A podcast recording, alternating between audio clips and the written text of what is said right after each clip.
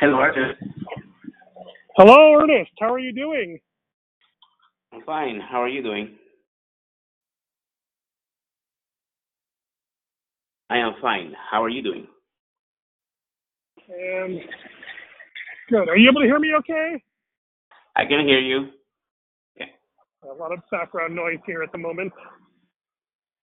Ah, so we uh, had some good chats this week, and I think we're converging on a similar set of problems. And that, just to review, we're talking about how to build a better humanity, better society, and clearly we need the right values, which is basically figuring out values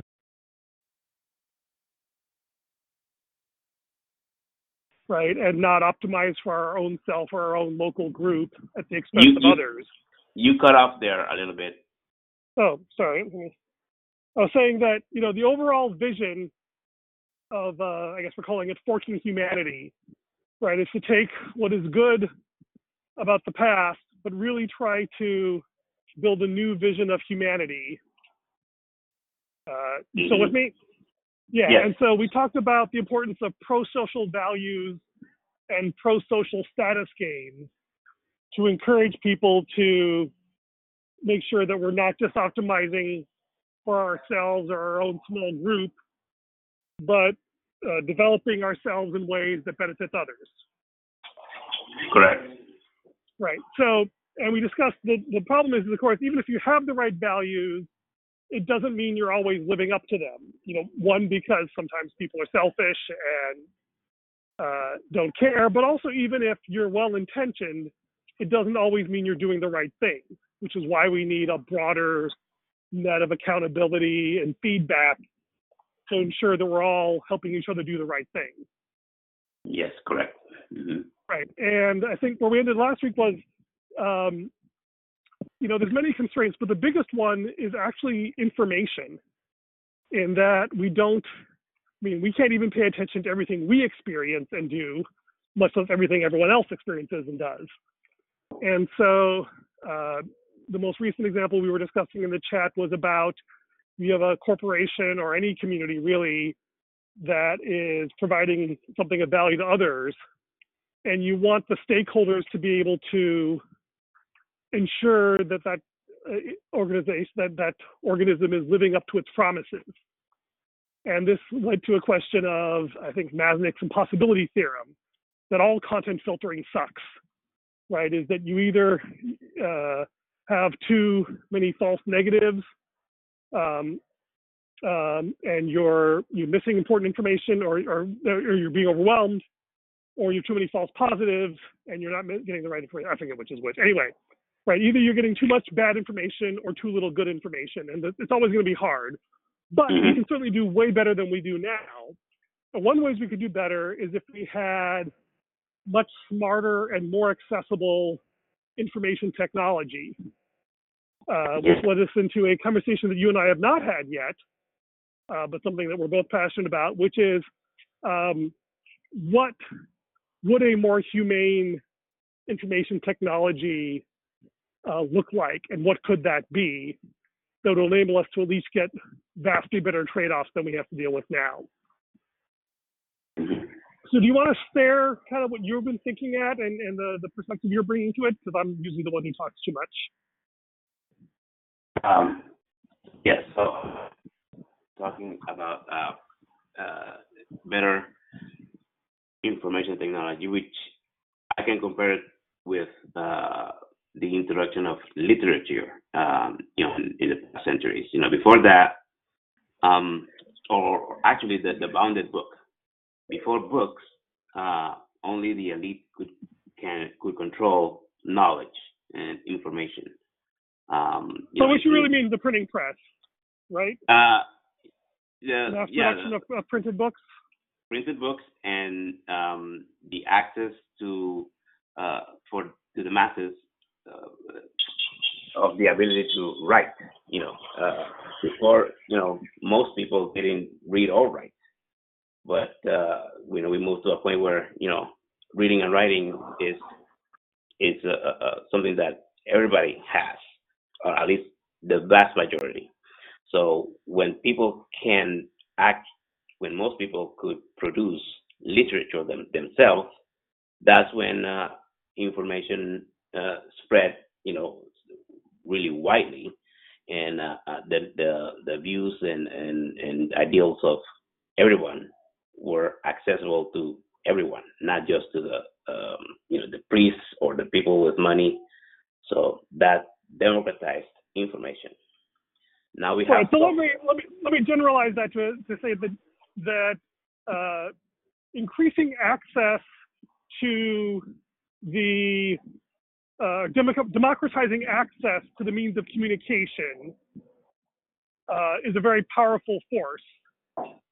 Um, I do want to put in the caveat is that pretty much every introduction of a new technology led to a massive war, right? Because, uh, you know, we talk about, uh, you know, it's easy to kill a bad king, it's hard to replace it with a better one. What you find is uh, the old system is rotten and corrupt, but it preserves a degree of stability. And mm-hmm. historically, new technology disrupts that, which then leads to a period of violent conflict. So the printing press led to the Hundred Years' War.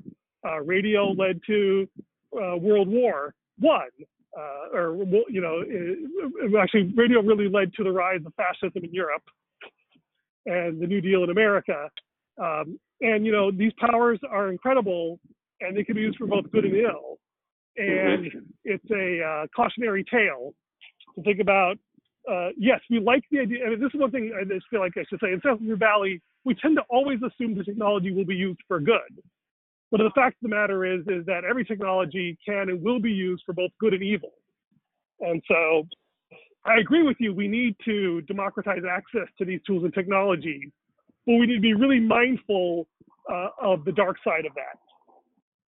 Yeah, but then um, how can you um, avoid it, right? Um, you know, computing came to uh, help, you know, uh, uh point uh, guns to uh, to the enemy, right?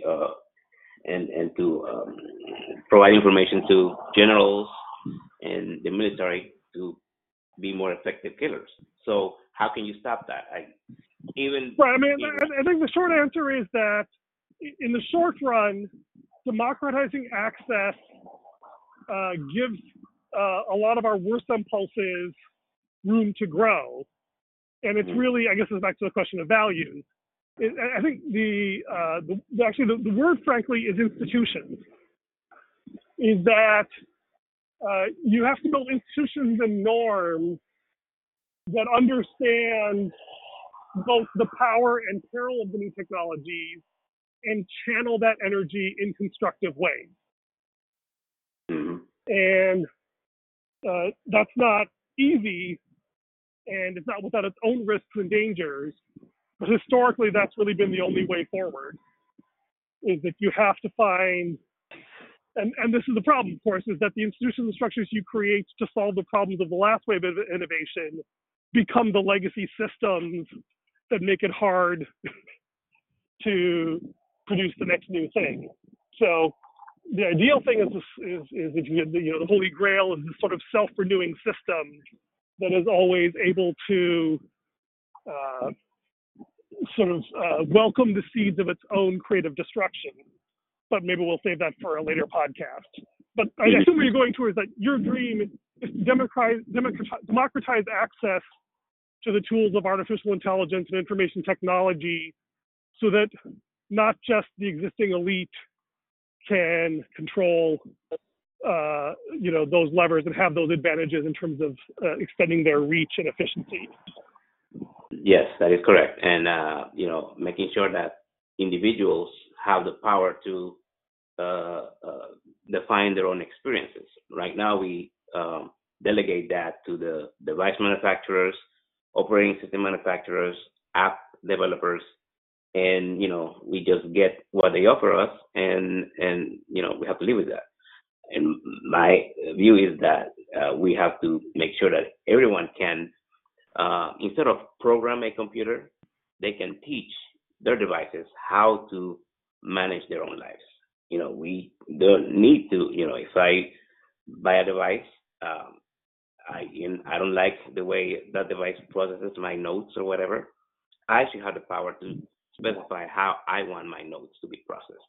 Right now, I have to live with whatever manufacturer or software developer decides is the best experience. But if I don't agree with that, I have no choice. I, my view is that people must have the choice to uh, uh, easily, just like you can write a letter, uh, teach their devices or their technology how to process their information, and and that involves, um, you know, making sure that the software underneath is very intelligent, is can process knowledge, not just text, and can uh, infer, you know, uh, uh, further knowledge and provide helpful assistance to the humans that um, that it serves. So um, yeah, that's the the main um, view of my view of technology, which includes hardware, software, and the policies and practices that uh, control that. Right. So let me um, summarize. So I think the so this reminds me a lot of Richard Stallman, who I assume you're familiar with. Yeah. The yeah. software movement. Right. Yeah. His basic premise was that every software you use should be hackable by you, Mm-hmm. and uh, it's a noble goal, and has much to recommend it. I think the uh, there's been historically a few challenges with that approach, right? One, which is the more philosophical one, is that there is such a thing as network effects, in the sense that if more people are using the same thing, it's a lot easier to manage and scale and build on top of it.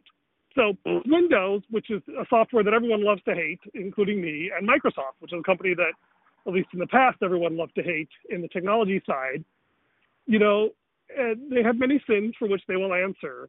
But one really good thing that they did, which had never occurred before and really has never occurred since, is that basically all the world was running one stable, well defined interface. Stable and well defined being very loosely used terms here. But it meant it was really easy for other people to build innovation on top of it. Like one of the things that Bill Gates said that I thought was actually quite humane, which he said the great thing about Windows is that we're building an enormous ecosystem of which we only capture a small fraction. And uh, you know, it didn't feel like that at the time, but looking back, it was actually true. And you know, Microsoft actually took pride in the fact that there was far more value being created on top of Windows than Windows created itself. And you know, you can even contrast that to what Apple does with the App Store. Um, and there's an interesting um, challenge, and uh, you know, and that if you have, uh, it's very simple, right? If you can tweak the UI of your machine to work the way you want it to, you know, you can make yourself individually more productive. But it means that if you're trying to share a screen capture with somebody, uh, if you're trying to teach someone else how to use something, and their system is configured very differently, they cannot benefit from your learning. Right? Is that when we allow excessive, or sorry, there's a trade off there of personalization versus consistency. Mm-hmm. And so, you know, I think I can agree with you philosophically is that we want to empower individuals to define their own environment for maximum efficiency. But there is a there is a cost to that. And you know, one could argue that the cost will probably be socialized to some reasonable set of norms, where we say, you know, um, or you know, you have the button restore default, default environment for debugging purposes, um, uh, or you get certain communities that, like with language itself, uh, you you find that people settle on social norms, and they, even though language is not enforced, it is modeled in a way that people tend to conform to certain norms, which makes it easier for them to communicate. So that's just a trade-off uh, that we have to live with. The more interesting challenge, so, I mean, you, you accept that there's a trade-off there, and you know, we can argue about in practice how that plays out, right? Yeah. Well, before you go on, let me Okay. clarify. Um, I have, in my view, there are there are at least two levels of uh, interaction. So there's the data level that, um, at least for a single culture, uh, you know, to do the best that we can do, um, we have standard data types, or you know, let's call it that data types. You know, uh, things that uh, don't change. You know, somebody's uh, a name. Maybe call it the schema, also the, the way of organizing knowledge. Right. So these uh, are viewed as I view as uh, roads and and highways, right? That anybody can travel through, and they're the same to anyone. Now, uh, uh the data, you know, it could be you, and you have a, uh, um, a main interaction uh, platform, which is a car, a bus, a bicycle, a motorcycle. So you can define your experience when it comes to like, hey, take me from this place to this other place. And if you choose to use a motorcycle, you will have certain experience. If you choose to use a bus, you will have another experience. You can also choose to be all fancy and, and use a limousine. But in the end, you will go to this from one place to another.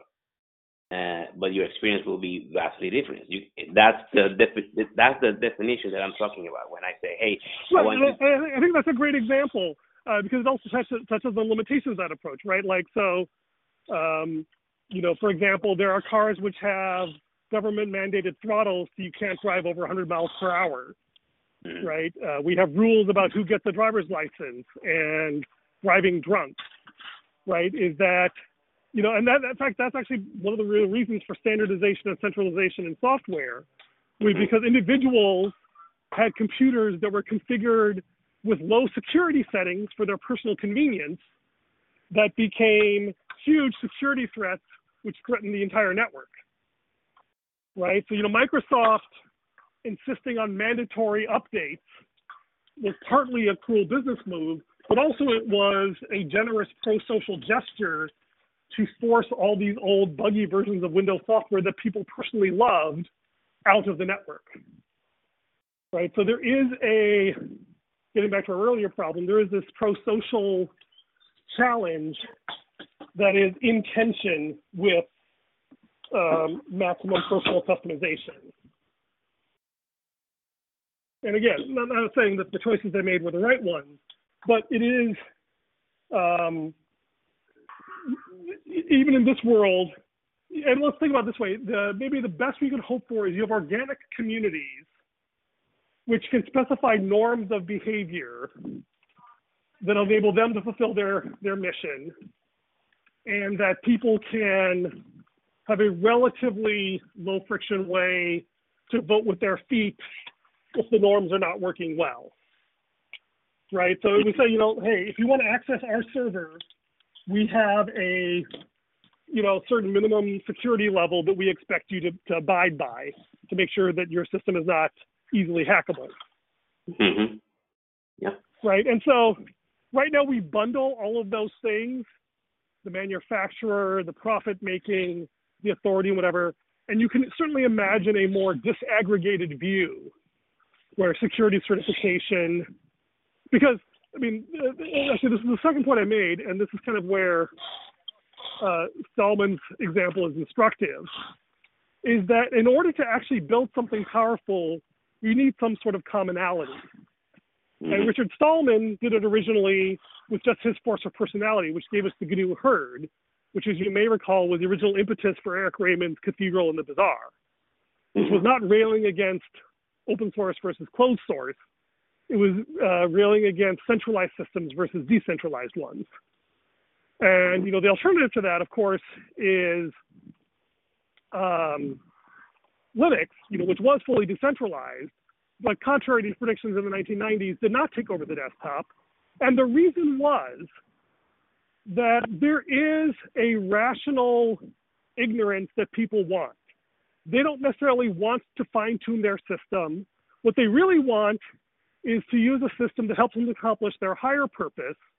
And many people are more than happy to pay for other people to build something that is popular enough that they can sort of leverage the collective knowledge of the community rather than having to uh, figure it all out on their own. And you know there is a um, as I like to say, to sustain empathy over long uh, stretches of time and distance, you need an incentive, right? And right now, that's the profit motive, right? Is that oh, if I can build a tool that millions of people will use, uh, they will be happier than they would have been without it, and I will be richer. and so, you know, I said, you know, capitalism has been a useful mechanism in that regard for allowing this sort of long distance empathy across scale. Uh, as you are obviously well aware, it carries a number of downsides. Um, but it's worth saying that, you know, uh, this is a hard problem to solve. I mean, it's hard even with capitalism and profit motives to get people to actually care. I don't know if you've had any arguments with engineers, even at Apple, who are among the most user oriented of all engineers, is like, well, I know this is not this offends your aesthetic sensibilities, but this is what the real human beings who use our comp- computers need so that they can use, they can fulfill their purposes. And you know that's an argument we continually had to have, uh, uh, just because empathy is hard. I mean that's why we mm-hmm. have product managers at Apple, right? Because you have to have someone whose primary empathy is to the customer and not solely to, to, to, the consumers rather than the producers. So anyway, it's a, but anyway, as a uh, overall direction, I'm definitely in favor of it. Right, is we want to dem- democratize access to these tools in a way, um, and frankly, the the the I guess there's twofold, there's two perspectives, two reasons for doing it from my from where I'm coming from. One is because existing elites always become corrupt and entrenched. I think it's actually there's a term in sociology uh, called the iron law of oligarchy. Is that over time, whether you start with pure democracy or pure despotism, eventually it evolves into a sort of a, a circle of elites or oligarchs who may still claim that they're serving one or the other, um, and do to a point, but ultimately their their purpose is to is to protect themselves, and they skew the systems to make sure that they and theirs uh, benefit disproportionately, and they can be more or less enlightened, more or less uh, brutal, but it tends to things to do all way. So democratic access is necessary, one to overthrow the oligarchs, two. I think it's necessary, even apart from that, from just our general value of human flourishing, right? Because the reality is, I mean, this is Marx's useful insight, is that um, when you control the means of production, uh, there's a wonderful phrase I've heard called sticky knowledge. And this is a big thing in design and, and in marketing, is that if I explain to you what I want done, you can do it for me, uh, like with requirements. But that's a sort of you know low dimensional digital encoding of my lived experience. And if I can do it myself, I can bring my whole self, my tastes, my quirks, my foibles, my needs, my pain, in a way that I cannot.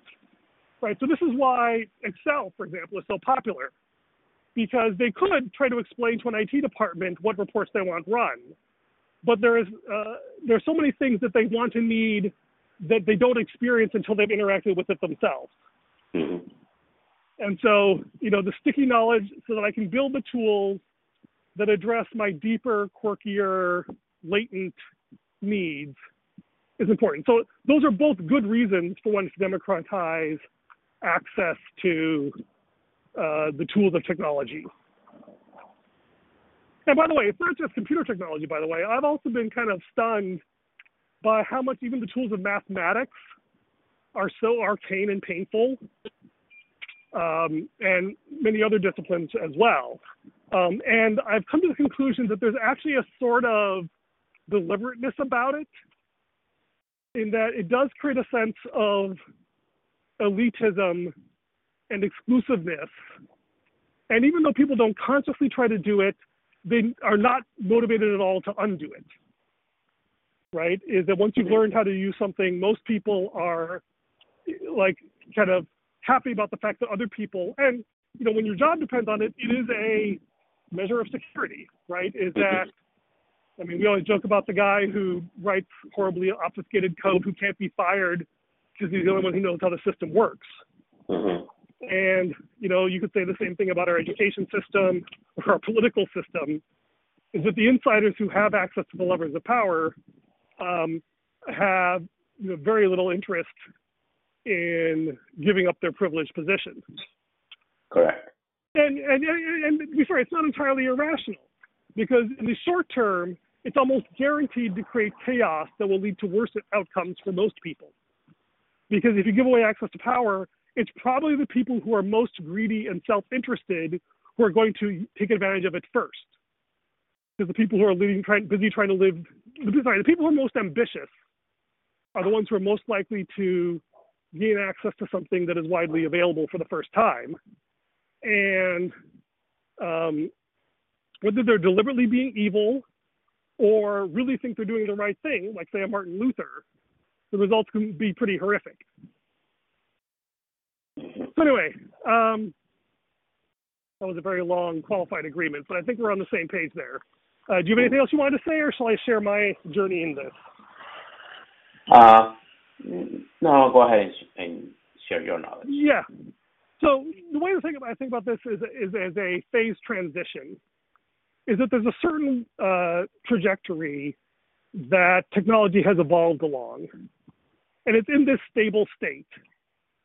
And what I, you know, like when you, but then, you know, the situation changes, and you can have you want to get a transition to a new state, like going from a solid to a liquid or a solid to a gas. Um, and you know, we like this idea of a new world where technology is as ubiquitous as and accessible as writing, and where we have flatter, less oligarchic hierarchies, and maybe more of a network than a hierarchy. So I, in 2010, uh, for reasons involving internal situations that I probably shouldn't get into, or it's not really that secret or scandalous, but whatever, I had an epiphany. And I don't know, have you actually studied programming languages much? I know you wrote about them a lot, but I don't know if you know the history of software or how it evolved. Um, uh, yeah, well, well, software. Have you heard of Lisp? Let's start. Let's start with there. Have you have you heard of Lisp? Lisp. Lisp. L I S P. Yes. Yes. So Lisp was one of the earliest languages, and it was uh, really built around uh, a mathematical theory. Right. actually, originally it was a mathematical theory, and then a clever engineer hacked it into an actual programming language. Uh, and that was what they taught us at MIT back in the day. And it's still kind of the the patron deity for a lot of computer scientists uh, because you can prove things mathematically about it, sort of. Um, and then, um, you know, there's a large Cambrian explosion of languages around then, but then there's a language called Algol, which led to C and Pascal. And then C pretty much was like an asteroid that decimated the planet. And pretty much all the languages we have today are derivatives of C primarily, and to a lesser extent, uh, the Unix shell which is uh, you know both originated in the early 1970s, and you know Java, C++, Objective C, Swift, Python, Perl, they all kind of derive from those two branches, uh, all the while stealing different features of Lisp, which is interesting. And then there's a few academic languages which start from the Lisp mathematical tradition and then steal features from C. So I had an epiphany as I was doing a research project, and I said, wait, there's all these things that are true of Lisp, and there's a certain simplicity around it. Uh, and then there's all these things around C, which has some simplicity. And everything that's come since has been tended, generally been more complicated.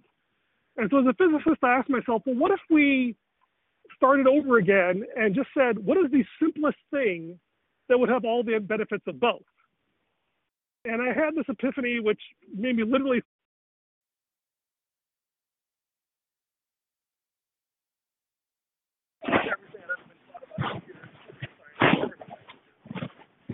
and uh, you got up there. Prototype, uh, Apple, Ernest. And left Ernest. Ernest. And the problem I had. Ernest, can you hear me? that Ernest, it is so insane. I don't even know how to explain it to people. You got off after you said literally. You cut off completely, so you have you have to go back to that. Oh, I, I literally was afraid I was. Yeah, I think my headphones are maybe starting to die. Um, I literally worried that I was going insane because the, the epiphany sort of undercut everything I thought I knew about computers and programming languages. Mm-hmm. And so the basic idea, uh, to oversimplify only slightly, is that uh, you're familiar with document formats, right? Like SGML and HTML and you know those tools we use for documentation. Mm-hmm. And then you're familiar with data formats, Yeah. right? Like uh, CSV or JSON. Mm-hmm. And what I realized was programming languages are really, really horrible document formats. Mm-hmm.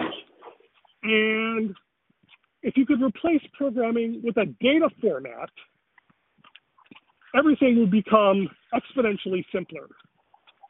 Uh, one is the learning curve would be much shorter for you to learn it because you don't. Is that there's this what I would call an unholy obsession with syntax in the computer science programming language community. Mm-hmm. Um, and that the idea is that syntax is mostly a distraction, which I can blame Noam Chomsky for in part, uh, even though that's probably too easy to blame Chomsky for the world ills. And then, but the idea is that is that actually you don't need all of that. You can have a very simple data format, uh, which a reduces learning curve. B, once you have a data format, it's really easy to create a visual representation of it. Like Mm-hmm. there's a gazillion tools to try to create visual representations of programming language. But eventually you have to serialize them down to this really, really horrible document format. And any same document format is only a subset of a programming language. And so there's always this impedance mismatch. So that's the second benefit. The third benefit, which uh, actually didn't realize much later, is if you actually get the right semantics, you can use this as the same um, uh, language or representation of hardware and software. And so right now we have a whole different world of tools and technologies for dealing with hardware, you know, VHDL and uh, things like that, and then a completely different world for dealing with software. And both of those are done with really complicated, horrible programming languages that are wretched document formats. Mm-hmm. And so the vision is is having this this technology, which I've called Frame. Uh, usually, the version on GitHub today is called Homoiconic C. Um, but it is it's a single lingua franca that spans all the way from individual gates and logic all the way up to high level applications and servers. And so the idea is that this is one thing I have to do my startup for, and the the short answer for why I'm not doing it anymore is that I couldn't um, uh, explain it to anyone in a way that they would find valuable enough to support me or invest in it. And if I just tried to do what I thought would make sense and convince people, uh, I would burn a lot of effort and not actually make any real forward progress. Uh, I did have a breakthrough uh, last fall when I was working with a guy who does reverse engineering of hardware for security reasons. So firmware in the computer is, you know, now that computer software has gotten more secure thanks to Microsoft and others sort of enforcing it with an iron hand. Uh, the firmware has become one of the primary vectors for attack, which is, you know, the stuff that boots up your computer the first time. And so, uh, and that stuff is really ancient, crafty technology. Um, and so this guy's job is to actually work on really secure systems to figure out all ways it could go wrong as a white sort of white hat hacker. And the tools he uses are atrocious, Mm-hmm. um, partly because of all the assumptions baked into how languages and computers could be. So when I explained to him I had this language that could actually give you a really simple data format for describing this stuff, he got very excited. Uh, I used to have lunch with him once a month. That stopped with COVID-19 and other things. Uh, but that was kind of the thing. And the other technology I ran into along the way with that was something called RISC-V. Mm-hmm. Uh, you- you're familiar with uh, sort of the x86 architecture, which the Wintel is based upon. And then Apple at WWDC last week just announced that they're moving everything over to Apple Silicon, which is basically built around ARM, Mm-hmm. uh, an a openly licensed rather than a proprietary instruction set. RISC-V is kind of the totally free version. It was developed by academia based on all the history of not just elegant design, but uh, elegant implementation. And it's available as open source, and there's open source reference implementations. And there are vendors who build, you know, chips and tools and simulators and things like that. Yeah. So uh, there's an interesting community there, and so it seems like that would be like if I was to get around to trying to rebuild all of computing from scratch with a totally open and democratically accessible architecture, I would basically start with RISC-V and Frame as the building blocks of that. I share your, risk bias view because yeah, I've read about it and, and it's uh, really exciting in that it frees you from you know companies like ARM and Intel and AMD. But yeah, Yeah, but the um, uh, the problem is, um, and this is the problem, uh, which I guess we'll end on, is that it's a good idea. If the whole world works like this, it would be awesome. But how do we get from here to there? Right? Because uh, one, um, there's two hard problems which are related. One is how do you make sure you're doing the right thing and not just scratching your idiosyncrasies? Because some of these things are like, if you get 100% of the way there, it's amazing. But if you get 95% of the way there and nobody can use it, you've accomplished nothing and wasted a whole bunch of time. hmm And so, frankly, the only way I could find to resolve that was sort of this I need to find a customer zero, someone who actually says, yes, if you build this, I would totally use it. And that was this guy, His name is Rick, there. And then the second thing is, uh, you know, the perennial problem of, uh, of all the problems in the world, um, what, uh, and in my own life, right, that I have to prioritize, which are the things that will have the best payoff. And to date, it has been uh, not this. So the fact that this came up sort of organically in our conversation is encouraging. hmm And uh, I think not this month because there's so many other things going on.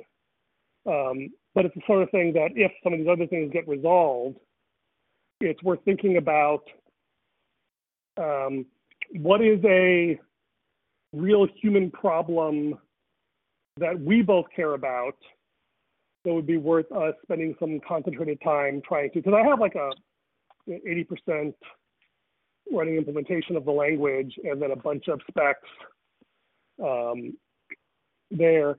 Um, but and this is also the thing that I wanted to talk with you about maybe next time is you know you're living sort of on the marginal edge of existence and it'd be wonderful to get other people to contribute resources to this or re- join us in this vision.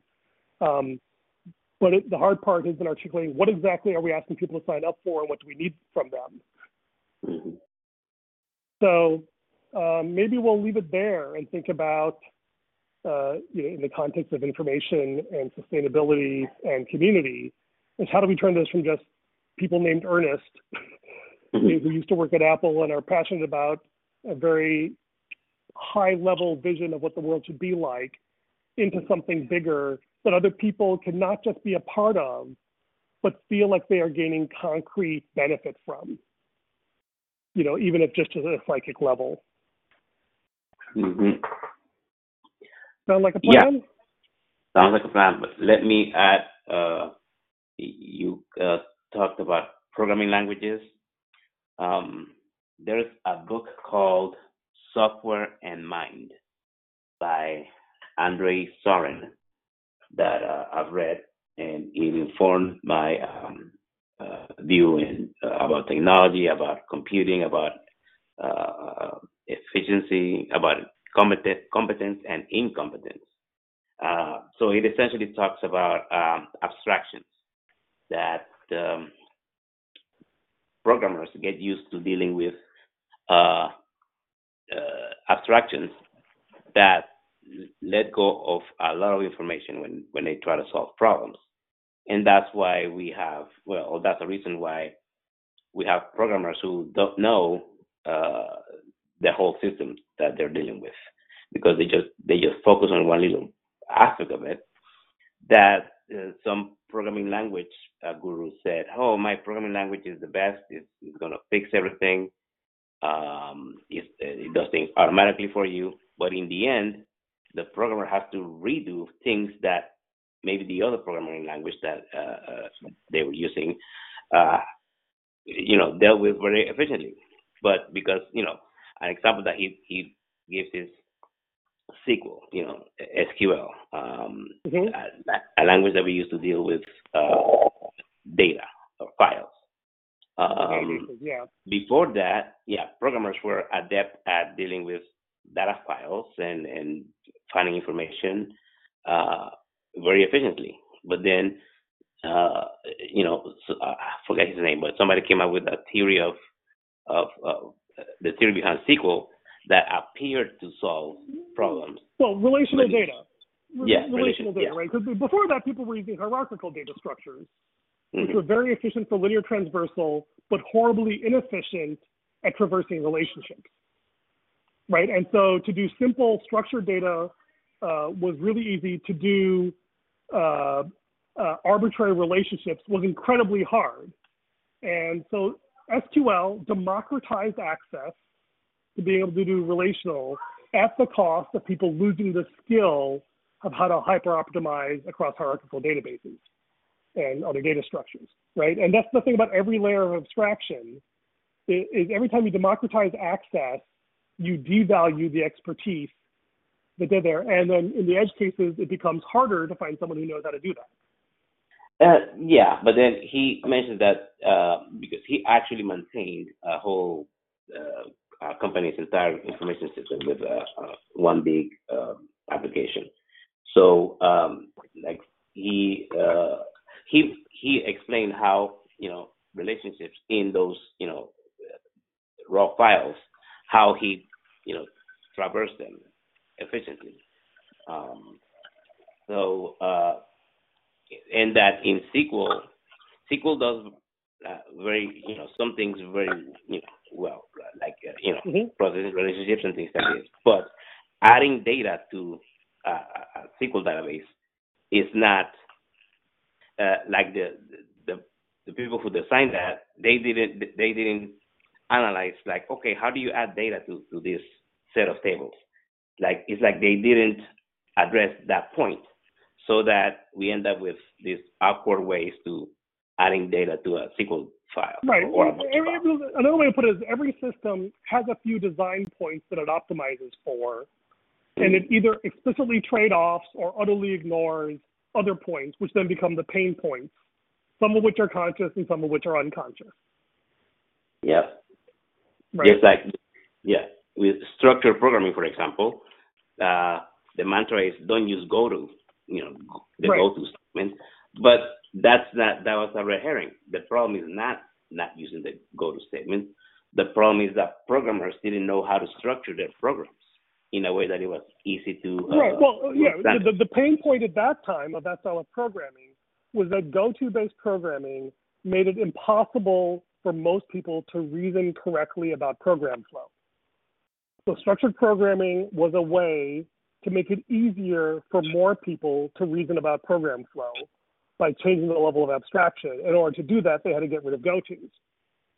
His view is right. that these most people is uh, that companies wanted to uh, they needed more programmers. No, this, this, they, this, was this was even. I mean, back then, uh, you know, blaming it on companies is harsh because a lot of this back then was still academics.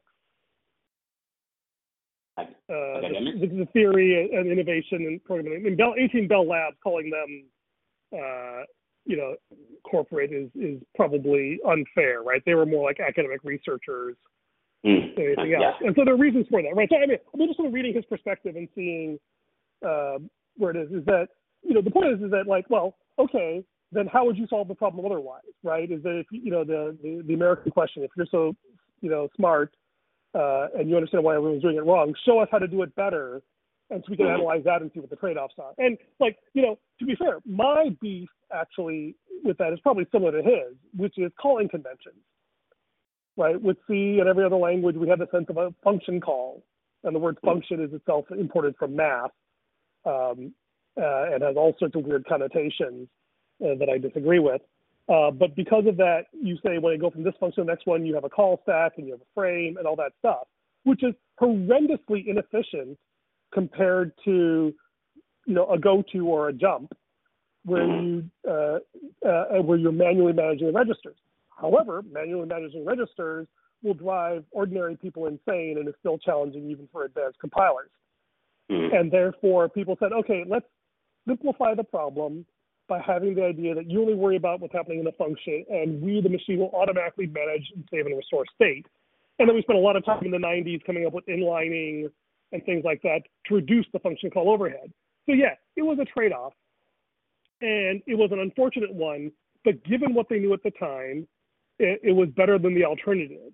And the interesting question is, um, can we do better? I believe we can. Uh, and I'm very curious, you know, I'll try and look up some articles by that. I don't think I can read a whole book, but um, to see, because it's easy to rail about how something is wrong, right? The hard part, as I think has been a theme of our conversation, is how do you design something that actually avoids that problem and doesn't create worse ones? Mhm. And Or- the other thing is, you know, uh, designing something that works for me, but is not actually usable by the people who I claim I want to help. Mhm. And this is always the challenge because there's two problems, parts of that, right? One is because people just have a comfort effect and they will stay with what's comfortable, even if something will actually make their lives better. But then the second part of that is that, well, does it actually make their life better and how do you know that? Um, you know, I have built many products which I was sure people would welcome because it made so many things easier. But then I would discover, oh, because of their sticky knowledge, actually this worked really well for me. But people who come with a different mindset, it's just intrinsically harder and more painful. And it is really hard to not design something that only works for people like us and blame them that they can't use it. And that sort of empathy is um, uh, has to be purchased at great cost and effort. That's why All right. the design has to involve everyone. Yep. And that's, I guess, what we're going to talk about next week. All right. All right. Thank you, Ernest. Thank you, Ernest. Talk to you next week. Next week. Bye.